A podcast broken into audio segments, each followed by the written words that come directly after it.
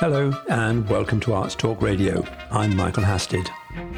We bring you interviews as well as news and reviews relating to all aspects of the arts in Holland, concentrating on events in Amsterdam, The Hague, Rotterdam, and everything in between or nearby.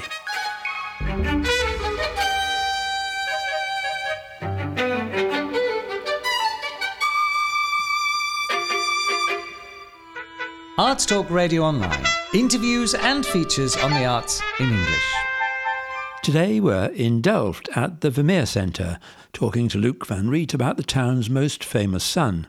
And we have a brand new song from Toronto based singer songwriter and multimedia artist Ronnie Tepper. But we start with a report from Zoe Baus about a rather unusual exhibition in The Hague. Today I have the pleasure of welcoming back Wendy Fossen from Casa del Arte on Arts Talk Radio. Welcome, Wendy. Lovely Thank to you. have you with us again. Now, we've just been talking about a new exhibition at the Maurits House here in The Hague, and it's in English it's called Fleeting Scents in Colour. And it really is quite a unique and interesting approach to art. What is the key word here? smell in, in in all its mm-hmm. Uh, varieties that's the key word here And it's not something we really think about if we think about the visual arts, is it? no definitely not but it's it's quite a, an interesting approach that uh, even though uh, when you're looking at paintings um, you can still experience smell if you have you know uh, a big enough imagination uh, then it's quite possible to uh, to actually smell as well when you're in front of these paintings. But the question is whether these paintings were also made to experience With you that with that idea. Yeah. I mean, smell is a forgotten sense, I think, and it's strange because it's a very powerful sense. We know that. It's it's incredibly strong and has a very strong emotional impact, and yet I think we've tr- been trained almost to put it aside or, Kind of or ignore, it. yeah. And particularly, I have to be honest, if I'm looking at a painting, that's perhaps one of the last things that I think about is smell. exactly So, yeah. so how does this exhibition work? How has it been designed to try to help us reacquaint ourselves with this forgotten sense? Well, it's it's just how you are, um, uh, how how you you you are looking at the painting. I mean, normally when you go on a visit, a museum visit, you you do not realize that a painting can also appeal to to your smell uh, or to your to feeling Sense of uh, touch. sense of touch. So it's just you know visually appealing because you look at it and then you know that's it. Uh, and that's one of the things i always try to do with my uh, visitors and my tours uh, that especially in, in front of food still lives uh, we were talking about the lemon. I mean you see the lemon you notice the lemon but that's about it. Uh, until somebody points it out to you and then you all of a sudden get this sense of you know sourness in your mouth and your y- mouth. your mouth and you your kind of your saliva Yes. starts producing just by simply seeing the lemon and talking about it and i always try to you know point that out in order for um, um, people to realize how incredibly realistic these paintings were and whether they were actually intended to cite that or to to to summon up that that sense. I do not know but that's the interesting part of this exhibition because that's what we're trying to do now. Now, if obviously not everyone has the privilege of having somebody to to help, um, you know, highlight the the other senses for them or to draw their attention to these things. But now this particular exhibition, they've actually produced. Um, there's a little pedal that you can push, and a, an actual dry scent is then released. Yeah. One that is attached in some way to the painting. to the Which you painting, look, so yeah. this is sort of a for those people who need a little extra push. Maybe Yeah. their imagination's a little bit rusty. Yeah, and and it it kind of invites you to uh, the next time when you go to a museum and you see something which is related to smell and i mean not just the flowers or the because the the, the exhibition starts with paintings about the five senses so this is actually about your senses. Um, so that's the first thing that is being pointed out. But you know, imagine you, you're standing in front of a painting, um, a, a very clean polished house. You know, the floors are, are shining, are reflecting the light because it's so clean. You see these two women, they're opening a cupboard and you see all this linen stacked up. You already now get, you know, the idea of what you see, but you can also imagine that there's a smell, you know, coming Fresh, a fresh, clean linen smell, linen smell. good It's something that you can ex- uh, experience by just using your imagination. But that particular painting is also in the exhibition, and with this foot pedal, you can actually, you know, summon up this, this, this, you know, recall this smell. Next to it is a beautiful painting of a cityscape. You see all these beautiful houses. You see this canal. You see the church uh, in in the background. You can see some people do, going about their business. And when we look at this as 21st century viewers, we see just the beauty of this cityscape. We do not think about how horrendous this smell was of the canals because the city of Amsterdam and all the other cities where they have canals, they have worked their butts off in order to get this water clean. So we do not have that same experience looking at, at this particular painting, even though when you look at the details, you see that there's a lot of smelly business going about because you see like that there's this this toilet little toilet Public toilets. public toilet building hanging over the canal, uh, and you see this man. Um, with a with a broom, uh, removing all the the, the horse horse manure manure, and and, and stuff into the canal. And next to it, you see this lady doing her laundry in the canal. So it also shows you that this particular lady doing her laundry, her laundry will never smell the same way as the ladies on the painting experienced next to it when opening this particular cupboard. No. So it is all about, you know, trying to get closer to 17th century art by appealing also to our other senses, in this case, smell. So there, there is a historical element as well, uh, because as you said, this particular exhibition focuses on Dutch and Flemish um, paintings from this this period. Yeah, from the 17th Uh, century. so I think, as you said, even if we are thinking about smell as a 21st century person, you may not be thinking about smell in quite the same way, and this is where this exhibition can be very informative as well. Exactly, exactly. So it's it's also the, the connotations uh, that we have, you know, with smell is different. Um, even though you know, smell today is something that you experience only in times of danger. For instance, you know, I, le- I left the, the the, the, the fire on uh, on in your on your stove, or uh, that you smell that somebody's burning his, his wood oven or uh, a wood burner, whatever Yes, that you smell, or a barbecue. smell, which is you quite know, nice. yeah, that's quite nice. But you also have, uh, especially in the 17th century, smell was something which also uh, hints to danger. So there's a, a, a, a, a subheading in the exhibition which is about smell and hygiene and, and the medical part of it because we ha- also of course we have the anatomy lesson of, of rembrandt in our house but I, to be honest, there are so many things to tell about this particular painting that I never point out the fact that this must smell incredibly in real life. That, uh, but that is something that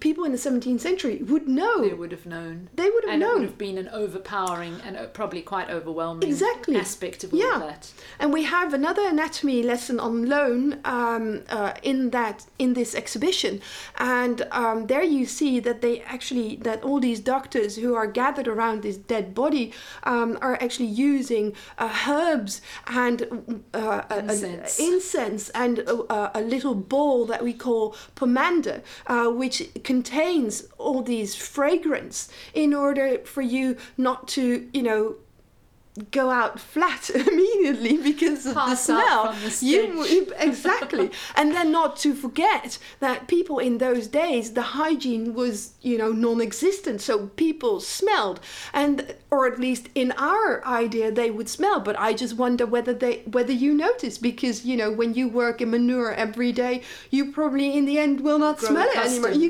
exactly It's you go used you grow used to to the scent. So But now you also mentioned, Wendy, that there are different uh, categories within this exhibition, and they're focusing on different aspects. So I'm assuming there's some they'll be focusing on some sort of positive, pleasant smells and those that perhaps less. Because yeah. you also mentioned to me this was obviously the time, of course, of the spice trade, mm-hmm. and there would have been all these exotic smelling spices coming in. Yeah. And I would imagine that would have been a bit more uh, more pleasant. Yeah. Well, it's it's something that that um, that is explained also by two objects, uh, one painting and one uh, a very very nice object, which is like a, um, a spice container in the shape of a ship, uh, which is dated before the um, the um, uh, East Indies Company was uh, um, started, uh, so around 1600, so slightly a couple of years before they started uh, the the East Indies trade, um, and. Um, uh, it, it shows how very expensive these spices were because there's this silver ship on a on a on a pedestal or on a foot, you know, mm. standing on the standard.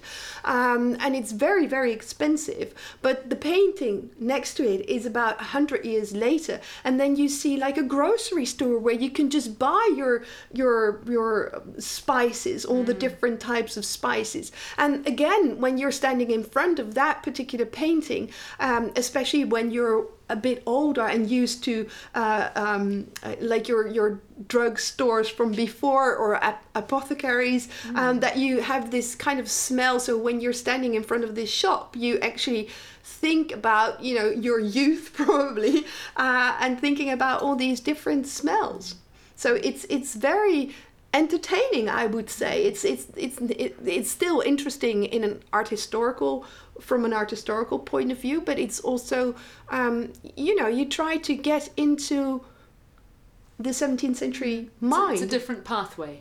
It is, yeah. fascinating. It's certainly something I would I would be interested to to visit. So this is now opened at the Maurits House, yeah. um, Wendy, and we hope that in the not too distant future we will be able to go and see it. Take a take a whiff. Yeah, take a whiff. Yeah, not only see but experience and smell it as well. Yeah. Okay.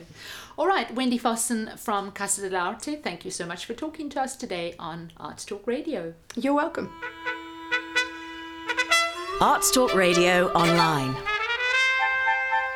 That was Zoe Baus talking to Wendy Fossen about Fleeting Scents in Colour, the current exhibition at the Maurits House in The Hague. Just over a year ago, before the first lockdown, we met Ronnie Tepper, who was playing a gig in The Hague.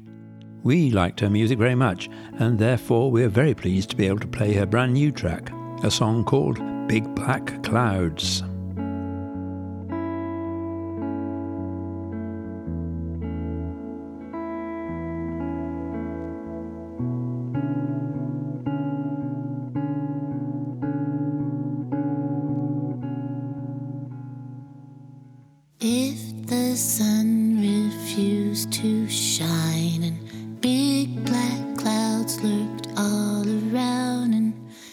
sun ain't nowhere around to burn, so big black clouds wash away.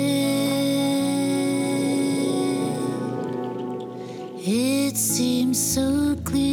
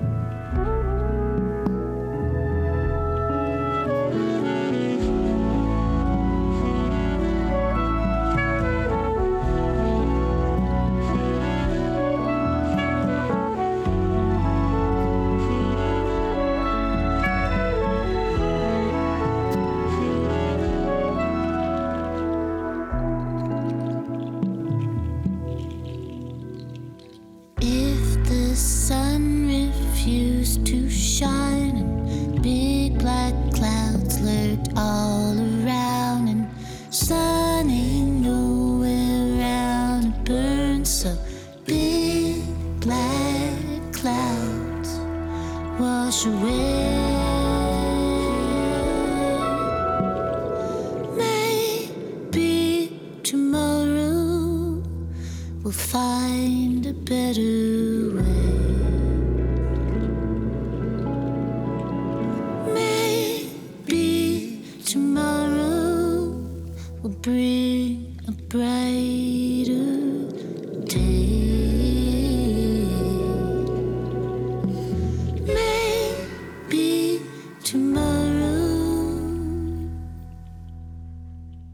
That was Ronnie Tepper and her band, the Lipliners, with their recently released Big Black Clouds.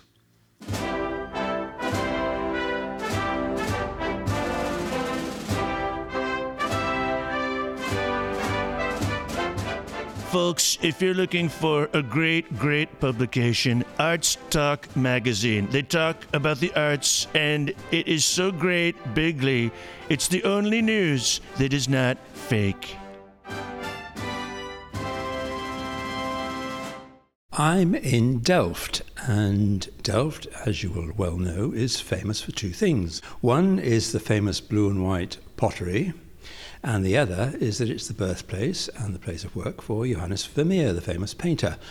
And I'm in the Vermeer Centre in Delft, and I'm with Luc van Riet, who is going to tell us all about it. Now, this is, um, it's not called a museum because it doesn't have any original works of art, does it? Yeah, that's correct. We are called an information center, Vermeer Information Center in Delft. And uh, yeah, this, this, this center is actually founded because we have no original paintings in Delft. And we have actually nothing in Delft. Even the houses where he lived are disappeared. So about uh, 10 years ago, uh, some people had the intention, let's do something. And it ended here in this center where we have, that is the main, is the core of it. Uh, there we have uh, all the known paintings of Vermeer here in reproduction.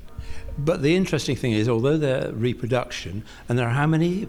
37. Because there's some contention over that, because some people say there are 34 Vermeer paintings, some people say 30. Anyway, the 37 pictures you've got here, they are reproductions, but they're actual size, and they're in chronological order, which is very interesting to see because you can't see that anywhere else. Yeah. Yeah, that is that's also the reason why we have regularly people from televisions everywhere from the world. If they want to make a program about Vermeer, they can here film all the paintings together uh, without traveling. Yeah, the scattered paintings over the world. You should not do that anymore. You do it here. And on the movie, on the film, you don't see the difference between an original and a reproduction. Of course.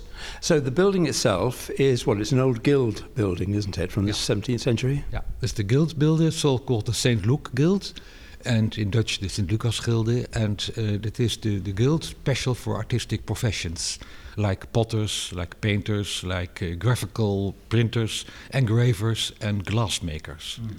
Because not an enormous amount is known about Vermeer, is there? Um, we, we know where he was born, but we don't. We're actually sure which house he was born in. Yeah, we are now re- re- sure that we know the spot. The house is not there anymore. It is an other house, and uh, where he lived, uh, yeah, he lived as a young, as a kid, is gone. And the house where he lived uh, with his family and where he produced the majority of his works is gone as well. But um, all his work was was was based in in Delft, and I think a lot of the interiors were done in his own house, so that you see a lot of the same furniture and the same paintings and everything else. But one of his most famous paintings, which is called Little Street, which is the front of a house, and you can see a woman working in the doorway and another one working down a side alley. There was a big argument about where the actual location for that was, or whether it was a fictitious house. In the due of the years, there are about 10 different theories. And the most recent one is from Professor Grijzenhout. And he, well, he, he, he announced that it was in a street called the Voldersgracht.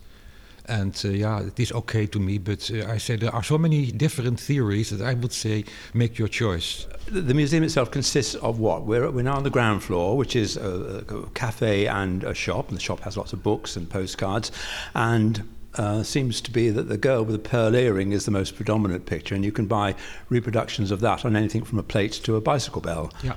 That's right. That's right. it is. Uh, it is also chosen some years ago as the most, uh, yeah, interesting, the most beautiful painting ever produced in the Netherlands. This painting was chosen. And it's also in the Netherlands at the Mauritshuis in The Hague. It is still in the, the Hague in the Mauritshuis Museum. Indeed, yes. Okay, let's go upstairs.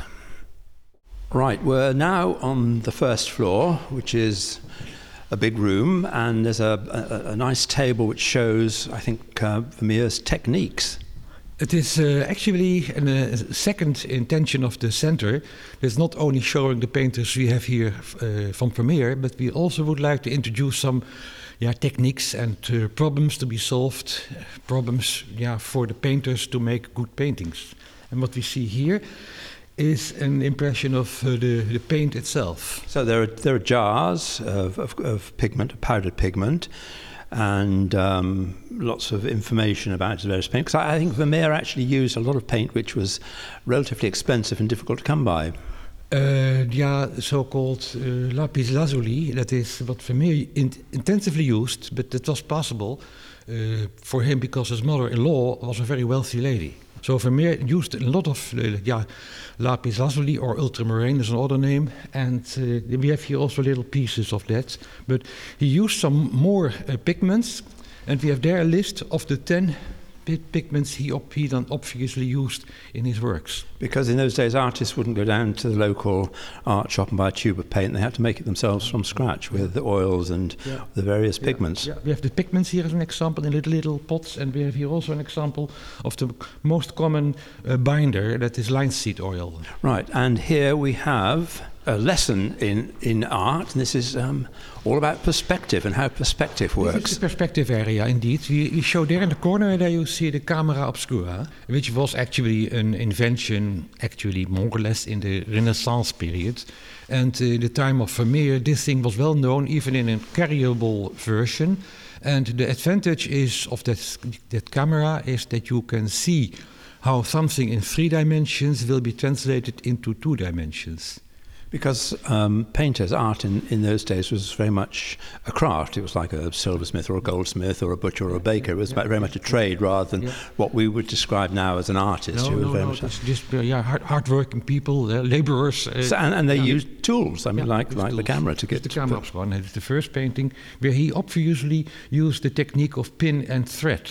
And uh, that means that at the point in the painting or outside the painting where the lines, the perspective lines come together in the disappearance point, it was then the first practice to put a pin in the, on that spot and a wire.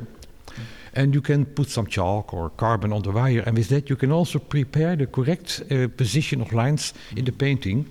And there we have a screen where you, we can explain a little bit more about the effect of color. And Because he, he actually did, compared with somebody like Rembrandt, his colours were really quite bright. it's bright. Uh, the light was bright because Rembrandt was the yeah, the clair obscure uh, artist. Uh, say low key and high key. Dif- these are the differences you can compare Rembrandt and Vermeer. Where Rembrandt is the, the, the low key and Vermeer is the high key painter. Oh, there's, there's, ah, I see. Ah, in the corner here, there's a little, like a little film set, really, in a little corner of a room, which is a, a Vermeer room, and you can actually sit here and have your picture taken in a Vermeer, Vermeer room. Do a selfie. Hmm. Did you you provide costumes as well? no, no, no. I said there- there's a, there's a sort of square on the floor, about two metres square, and everything fits into that. And there's a chair which is half in and half out of the, the set, but it's been cut in half, so it doesn't it doesn't leave the set of black and white tiled floor. Yeah. Right, onward. Good.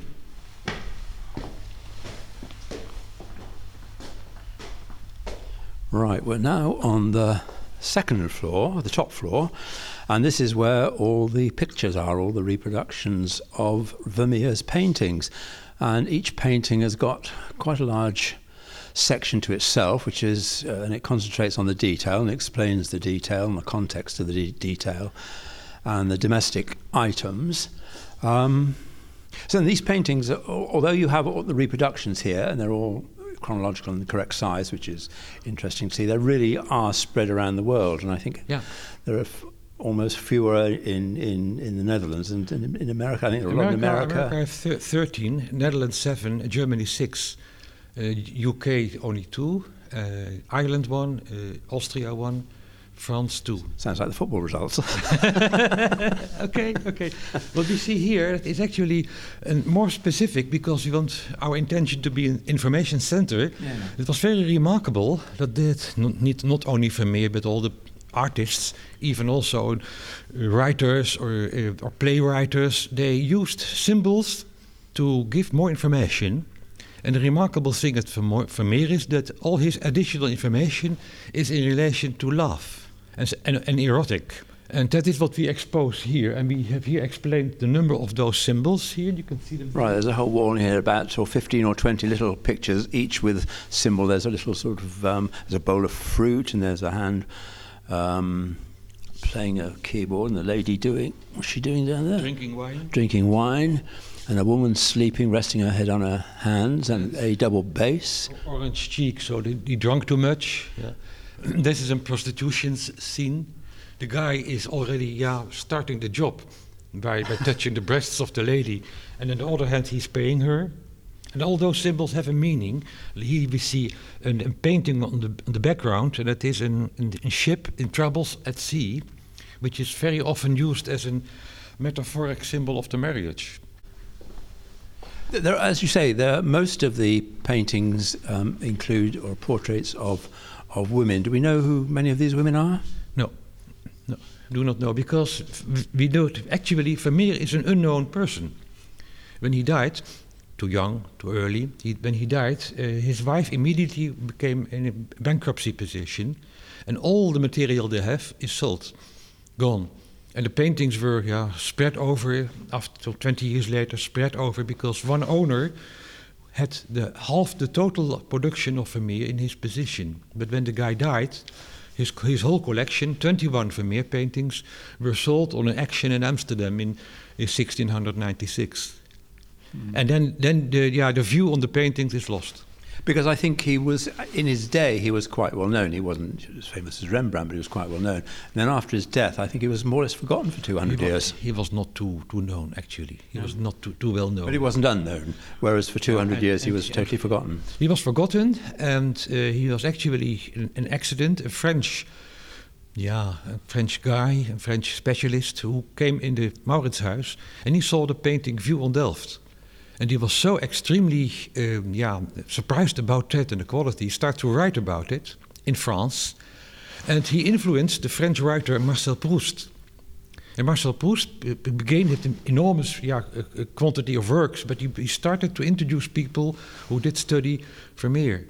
And they have also very interesting stories. And he is also, has then also produced the so-called Le Petit Jaune dans un mur, the Petit Pain yeah, dans un mur jaune. And it is a very well-known uh, yeah, um, fact.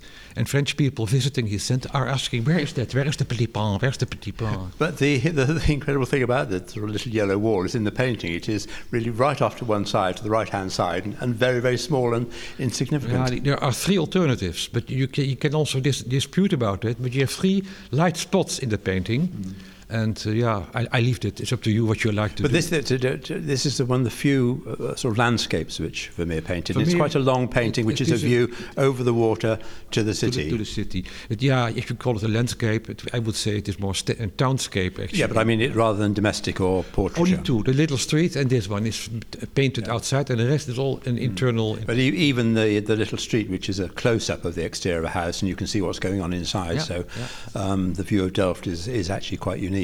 Yeah, yeah, that is right.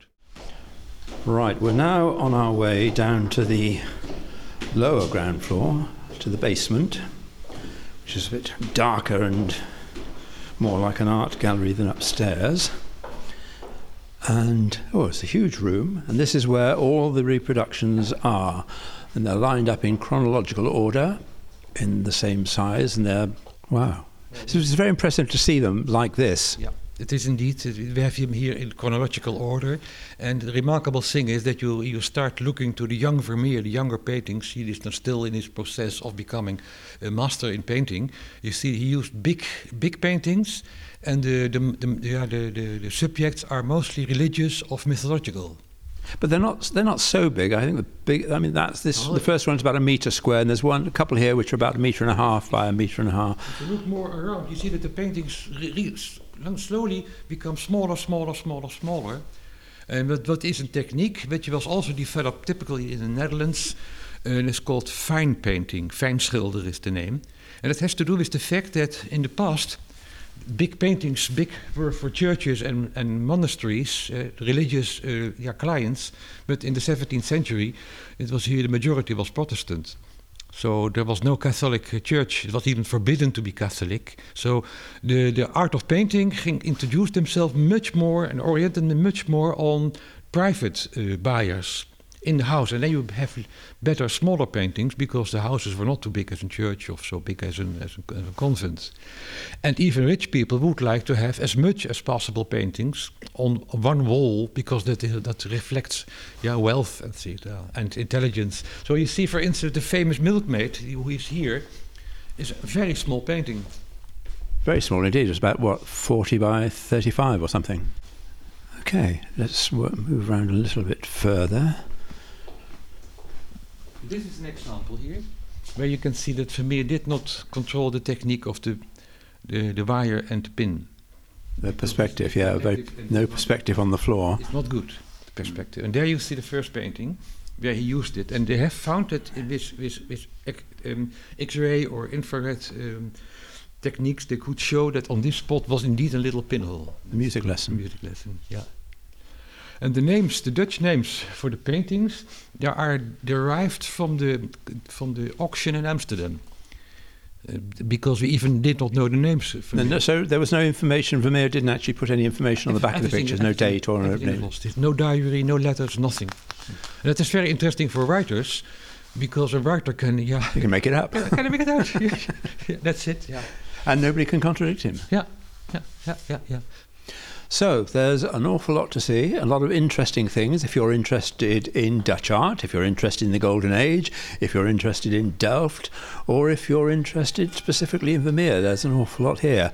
Uh, the only thing that's missing is the actual originals. Well, Luke, thanks very much indeed for that. Uh, most enlightening. And I would recommend that everybody in Delft or who visits Delft comes to the Vermeer Centre because it's well worth a visit. So that's all for now. Thanks very much, Luke Van Riet. Okay. It was a pleasure to meet you. Arts Talk Radio Online. Features on the arts in English. Well, that's all for now. We'll be back soon with more items about the arts in Holland. We'll have another piece from Zoe and Wendy, who will be at the Kunstmuseum in The Hague, and we'll have another short story from Delft based writer Atta Burkhardt. So, until then, stay safe. I'm Michael Hasted. Goodbye.